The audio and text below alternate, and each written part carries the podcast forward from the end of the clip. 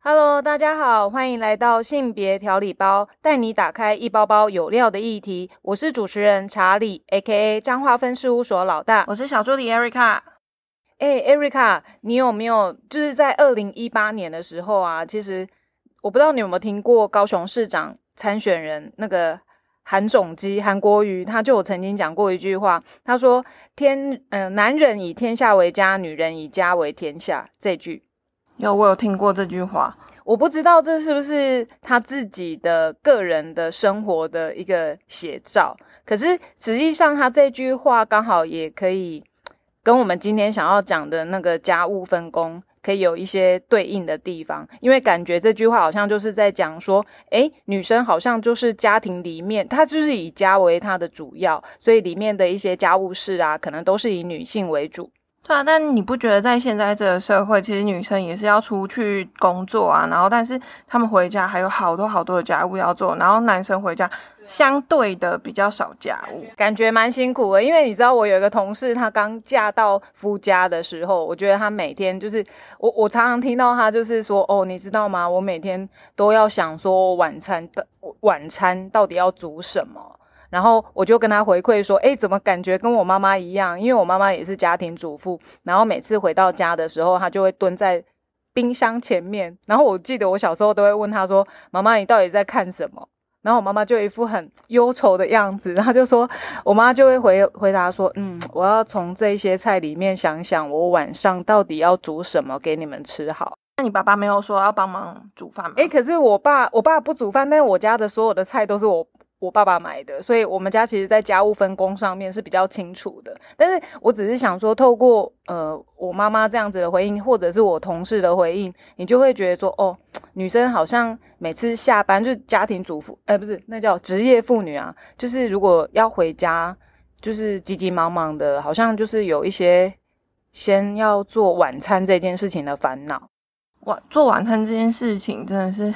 你不觉得好累哦？就是回都已经上班八个小时，回家可能就是还要等于说变相的加班，说哎，我要上第二轮班打卡喽，然后又继续煮饭啊、做家事这些的。可是如果讲到这只是煮饭，只是一个比较家庭事事务里面当中的一个。然后我觉得打扫，刚刚你有讲到打扫，其实打扫好像一般，像我们要是去学校国小啊。国中啊，去做一些呃性别宣导的时候，你就会发我应该是说，我我都会问一个问题，说，哎，你们发现呃家务事大部分是谁做的？然后很多小朋友就会告诉我是阿妈或者是妈妈，就是很少会听到会有男性的角色出现，然后以至于说像呃，我不知道你有没有注意到有一些广告啊，它可能大部分都是以女性在做那个模特儿，在贩售一些。呃，家电用品这部分有，我有看到，就是像某一个广告，家电广告，它就是请的一个比较，呃，这身材比较好，然后是名媛，然后穿着高跟鞋在打扫这件事情。哦，你说那个孙某某他们？对对对对对。当然，除了这样子的家电广告以外，可能像拖把型的广告也是有类似这样子的状况。对，但是那个拖把型，我好像知道你在讲哪一个拖把型广告，是好插拖吗？嗯，好，是你说。哦，对对，那那个广告就是。嗯，它其实最后是有宣导说，家事其实不是只有要落在女性身上，然后是家庭的每一个人，因为大家都在这个家里面嘛，所以应应该是要一起分工合作的。那除了刚刚讲的，像这是比较器具，其实应该是说大部分的家电用品。那我觉得我可能比较记忆犹新的是，呃，有一个就是市场那 supermarket。的一个厂商，对他就是有一个叉叉先生会出来做代表的。那其实他的他有一个宣传影片，因为他可能要几点嘛，我们都知道，呃，这个 supermarket 他可能就是常常会有一些几点活动，然后吸引号召一些呃真心喜欢他的锅具的人，或者是一些厨房用品的人，然后让大家可以去买他们的产品，然后来几点。那里面的他们的一些宣传广告啊，就是有一个。贵妇计划，这个你有印象吗？贵妇计划是把大大家变成贵妇吗？还是用了那个锅具之后就会变贵妇？呃，大家想要成为贵妇这件事情，可能是很多女性心目中向往的，所以她可能用这样子的议题，然后连接她所要贩售的东西做一个结合。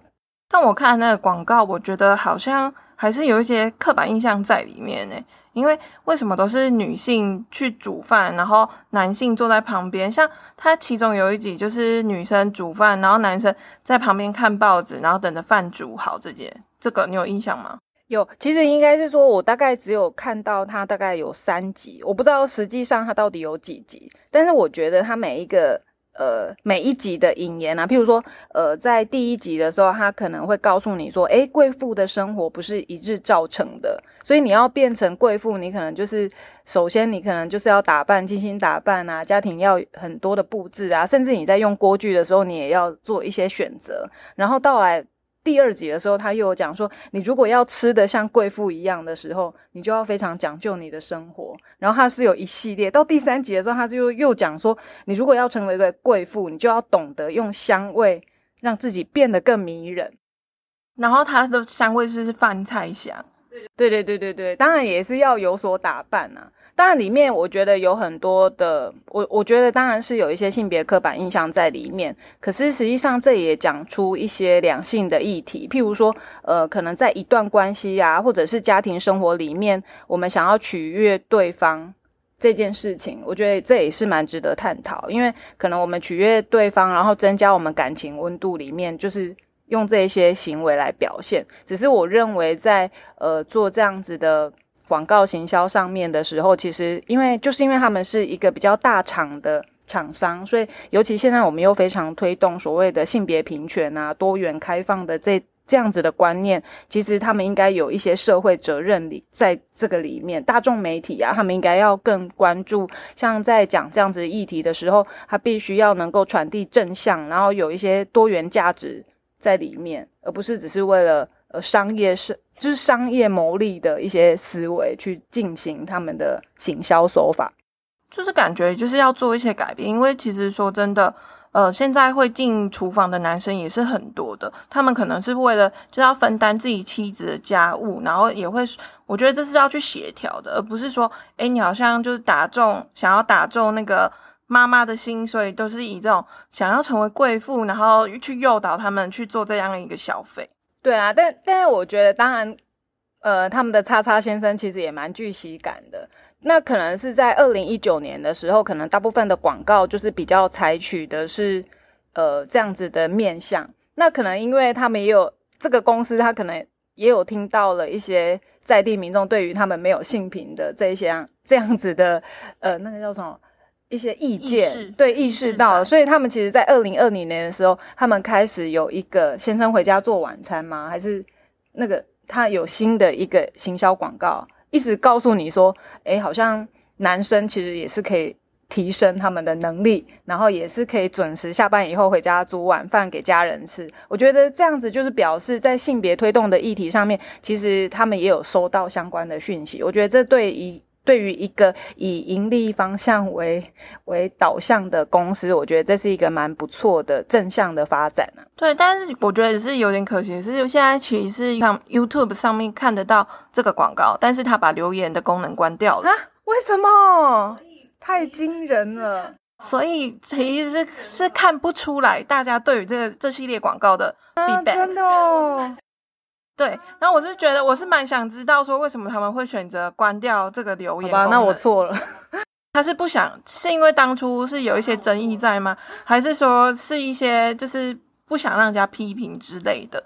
但我觉得这这部分就蛮值得让人家思考的。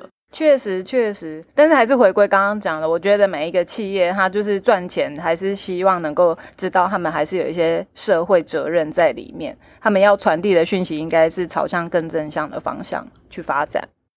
对啊，因为我们一直都会说，就是要推动性别平等，然后家务分工这件事情其实是蛮值得让人家探讨的，因为很多很多的纷争都是有一些小事情慢慢累积，包括做家务这件事情也是。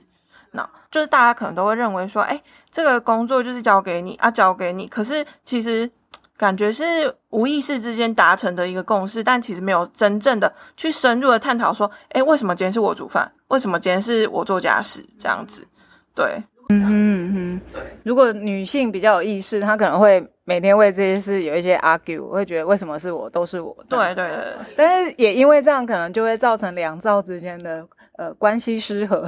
我觉得，所以应该是说夫妻两个如果可以好好的去深入讨论，我觉得这也是蛮重要的。那我们刚刚讲的其实是比较多是看得到有形的部分。那我不知道 Erica 你有没有听过，也有一些所谓的隐形家务。隐形家务的部分，你知道像那个什么，之前在就是哈佛大学啊，他们的社会学跟社会政策有一个研究生啊，他就做了一个研究。他就发现，其实大部分我们在讲家务分工是比较劳动类的，就是一些比较正规的工作。可是他们就是在研究里面，他们访谈了三十五对的夫妻，然后发现，哎，其实好像，呃，发现他们的所谓的隐形家务啊，可能包括一些，它分成三个层面。第一个就是认知认知层面，那第二个是情绪层面，然后第三个就是这两个都有的部分。那所谓的认知层面啊，可能就是。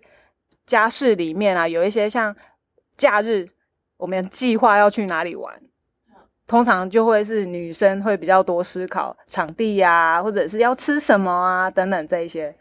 那如果有妈妈的话，她是不是也要去烦恼说，她妈妈妈包里面要带好多好多东西？然后那个爸爸可能就是会东漏西漏，然后没有带到这个，没有带到那个。没错没错。然后还有我也有听说，就是可能呃。妈妈跟妈妈之间可能会希望带孩子有一些学习。我之前有看那个亲子天下，他们也是好像就是会有一个社区，如果都有一样年纪的小孩，他们可能就是会安排一些学习课程。然后可是发现参加的人好像大部分也都是妈妈带着小孩去。那爸爸呢？爸爸可能会忙自己的事情吧。但但这就是认知，可是不是假日吗？还是说爸爸是轮班的？我不知这我不是很清楚，但是但是就是可以让我们知道说，其实所谓的隐形家务里面的认知啊，那个是无形的，可能妈妈就会烦恼很多。诶，譬如说小朋友都不吃青菜啊，那妈妈就会想尽办法怎么样把呃一些维生素啊比较有益身心健康怎么混在食物里面。你是说把那个，比如说我很讨厌吃红萝卜，就把红萝卜搅成汁打成泥，然后包进肉丸里面这样。哦，对对对对对对对，包进肉丸，对对对，听说好像都是这样。所以所以我就觉得，哎，对，隐形家务确实也是我们需要去考量在家务事里面的一个一一环啊。那第二个刚刚讲说情绪层面啊，就是譬如说可能就是孩子不听话的时候啊，或者是自己在学校表现很差劲，通常。应该都会是妈妈，好像都会先打给妈妈，不会打给爸爸。我我讲到这个，我就想到说，哎，像很多小学，就是念到呃小学或幼儿园，我不知道。然后就是很多时候，我们的家长的监护人还是联络人都是写爸爸。可是如果说小孩他在学校发生事情的时候，打给妈妈，就是，我就觉得这也蛮吊诡的，就是还蛮有趣的现象。这也让我想到，就是题外话啦，就是那个选家长会长的时候啊，不是都是爸爸的名字哦？对对对对对，对啊，不知道为什么就很少出现是妈妈的名字，好像妈妈都没有进，可能出现妈妈的名字就是一种异类异端呢，觉得很奇怪吧？就是可能就是他们家是有问题，对，可能就会被被问说，哎，你们家为什么是妈妈？哎，是跟你不同姓的人出现在上面，因为他不是会有学生的名字，然后家长的名字，然后通常都是同一个姓。然后还有一个状况是说，如果小孩是跟妈妈姓的，可能小孩还还可能需要在学校里面再多一点的解释，为什么？哎，你怎么没有跟爸爸姓？对啊，可是现在其实小孩姓什么是可以双方去讨论去决定的。虽然说我们现在可能以前年代还是会觉得说啊，就直接跟爸爸姓就好了，这其实也是一种男女不平等吧。然后，所以你知道，像我刚刚其实也有去问一下我同事，就是他们有小孩，然后我就问他们说，诶，如果说你们小孩刚好情绪张力在最大的时候，通常都是呃妈妈处理还是爸爸处理？啊，结果呢？结果就是其实还是要看小孩啊，就是说如果这个小孩是很难受控的，那。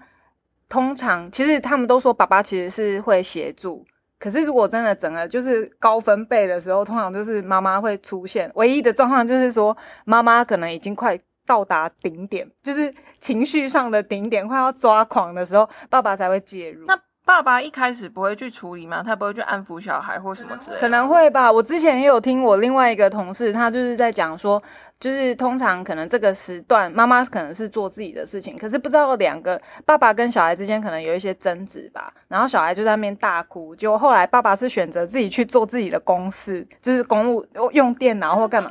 他就放任他哭吗？对对对对对，所以到后来要去处理这样子的问题的还是妈妈，然后就觉得说，为什么你要让孩子哭成这样，然后我都不能好好去专心做我的事情？可是那不是他们说好分配带小孩的时间吗？他怎么会这样就走掉？可能说说好跟归说好，可是真的小孩情绪很大的时候，母职的出就是他的，他就会觉得，诶，他应该要去做安抚的动作。除非妈妈她忍忍受得住，好，你要哭我就让你哭，然后爸爸就是要处理。所以，我我觉得这种隐形的家务其实也是一个蛮值得我们探讨的。譬如说，为什么女生她永远有时候女生也，我觉得也应该要学习怎么按耐个性，就是说，当事情发生的时候，我们允许它可以发生，然后由男性来处理。那久了之后，男性可能就会觉得，哎，其实自己其实还是有这个能力的，以至于他愿意再多为这个家里育儿的部分再多做一点。感觉是要慢慢的调教自己的先生呢，调教，呃，应该我觉得不至于是讲到调教，培养啊，培养。对对对，但是就是我觉得两性之间，本来夫妻之间就是有需要有不断的沟通。那最恐怖就是刚刚讲的隐形家务第三点，就是有认知跟情绪两个同时都来的时候，你知道那个真的会让女性整个就爆炸。对啊，听起来就是很恐怖，完全没有办法想象那个状况。对啊，所以其实隐形家务其实。像隐形家务，刚刚有讲说隐形家务，其实你很难去测量。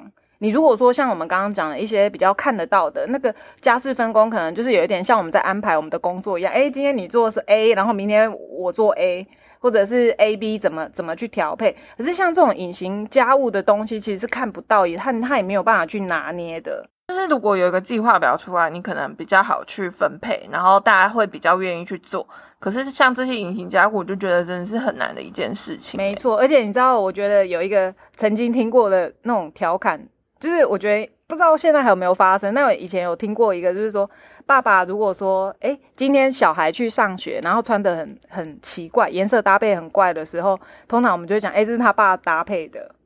然后你你就会觉得说，哎，其实好像爸爸做不好。就是可能照顾育儿这件事情，他其实是你你会觉得，哎，爸爸很有趣，怎么会那么普龙宫？然后小朋友就这样穿穿的很奇装异服出去。可是如果这件事情是妈妈做的时候，可能你就会被人家指责说，哎，这个妈妈可能不称职，哎，你怎么可以这样？就是好像这也是。有一种男生比较不会打扮的刻板印象存在，对，所以其实如果真的要创造一个呃两性平权的家庭啊，我觉得真的有时候需要男性真的去帮忙女性，其实应该是说是相互的，可是。可能女生自己除了刚刚讲的，可能自己要有一点意识，不要急着什么都都要揽在自己身上，给男生学习的机会以外，那或许男生他也可以主动的去学习，去帮忙一些看不到的家务事，多一点的贴心。我觉得这对于整个家庭来说，其实是有一个正向发展。对，我觉得这好重要。可是我觉得，嗯，要说说是 OK，但是要去实践这件事情是有困难的。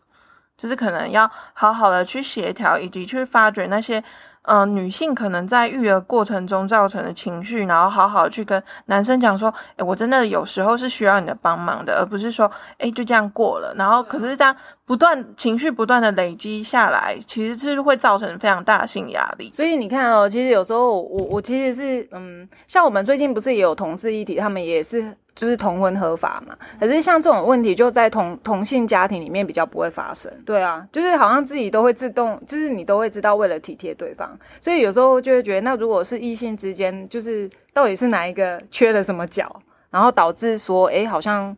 就是顺理成章，很多事情女性家务的部分就会揽起来做，还是因为是同性别，所以生长成成长过程对体贴还是什么？成成长过程中就是比较一样，所以就知道说，哎，好像会发生什么事情，所以我要去帮忙他 share 掉这些东西，应该是哦。